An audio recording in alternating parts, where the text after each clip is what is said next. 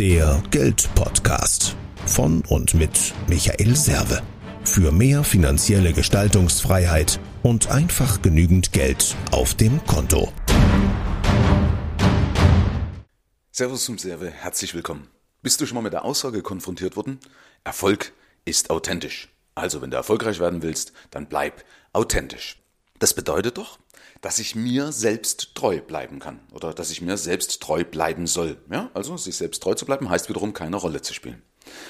Und deswegen möchte ich da mal drauf eingehen, weil ich glaube, es ist in einer gewissen Weise eben schon wichtig, manchmal eine Rolle zu spielen und manchmal eben keine Rolle zu spielen. Deswegen möchte ich mit euch mal drüber sprechen. Ja, ist schade, dass wir hier nicht diskutieren können, aber mit euch drüber sprechen wie ich so das Ganze sehe, um vielleicht mal so ein paar Gedankenanstöße einfach zu geben. Was bedeutet es eigentlich, sich selbst treu zu bleiben? Also keine Rolle zu spielen. Du musst überlegen, alles das, was du bist im Wesentlichen, also 50 Prozent ungefähr sind ja deine Gene, 50 Prozent ist Erziehung. So, wenn man jetzt also sagt, okay, ähm, wer bin ich denn eigentlich oder was bin ich denn?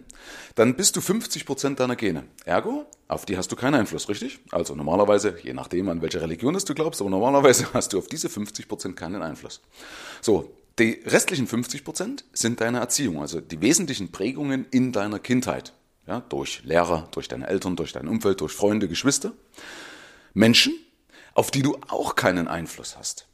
So, das heißt schon mal, Punkt eins ist, wenn wir was mit unserem Leben verteidigen und sagen, das habe ich ja ab und zu mal, dass Leute sagen, ah, diese Haarfrisur, das bin aber ich. Oder das, äh, der Bart, das bin ich. Dann darfst du mal drüber nachdenken, ob du das wirklich bist. Ob du tatsächlich als kleines Kind irgendwo in der Wüste aufgewacht bist, hast einen geistigen Impuls, also einen, der nicht fremd implementiert worden ist durch irgendwelche Werbung oder sonst irgendwas oder Vorbilder und sagst, ich brauche einen Bart und ich brauche einen Lamborghini und ich brauche eine hilfige Jacke. Das passiert nicht. Das heißt, diese Sachen kommen ja nicht aus uns heraus. Darf man mal drüber nachdenken. Also im Endeffekt, die Masse, was wir sind, sind gar nicht wir, weil es gar nicht aus uns herauskommen kann.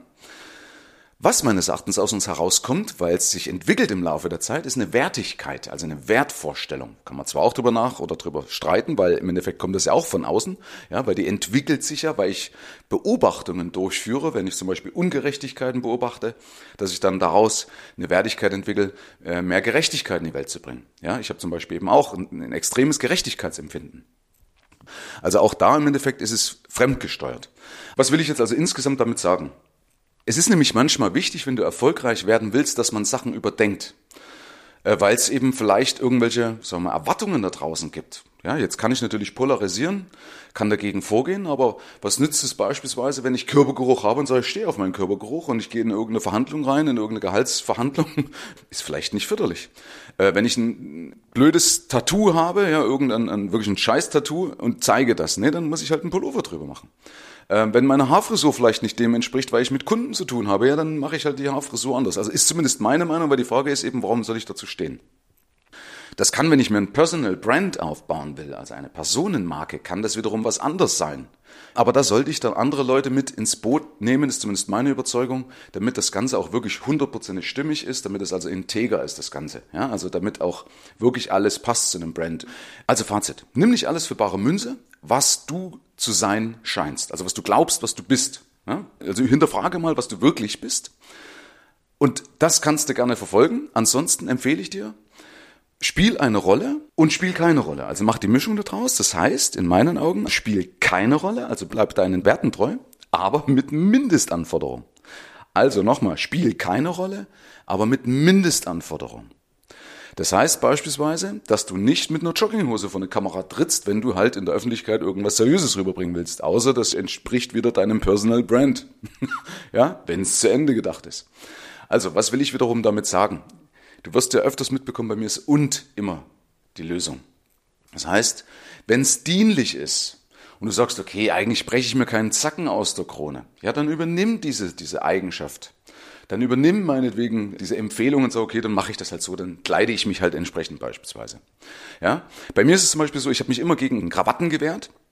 weil ich die nicht mag, weil einfach das so zugeschnürt, so steif ist, ja. Und, und ich bin froh, dass dieser Trend weggeht. Ja, für mich war das immer so, was ist der Unterschied zwischen Ochsenschwanz und einer Krawatte? Der Ochsenschwanz bedeckt das ganze Arschloch.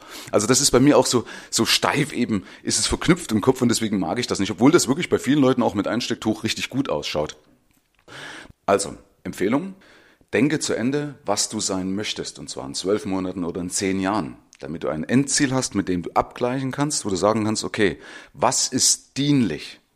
Und dann ist in meinen Augen wie immer die Lösung und. Also, dass du sagst, okay, ich behalte diese Vorstellungen oder diese Werte oder das, was mir wichtig ist, das behalte ich, das integriere ich in meine neue Persönlichkeit. Weil ganz ehrlich, wenn du wachsen willst, musst du im Endeffekt auch oft eine neue Persönlichkeit sein oder du musst alte Sachen, alte nicht dienliche, alte nicht förderliche Sachen ablegen. Ja?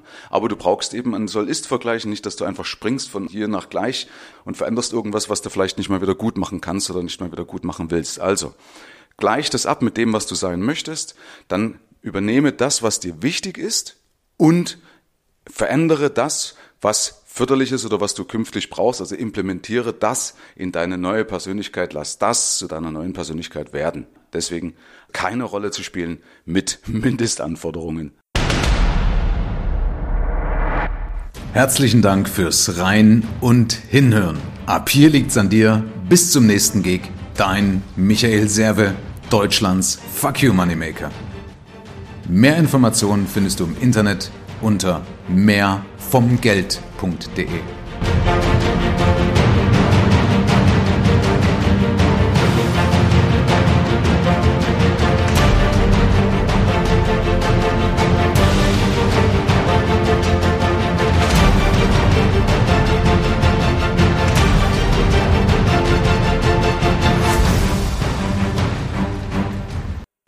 kriegst ja noch einen Bonusteil als Klugscheißer-Modus.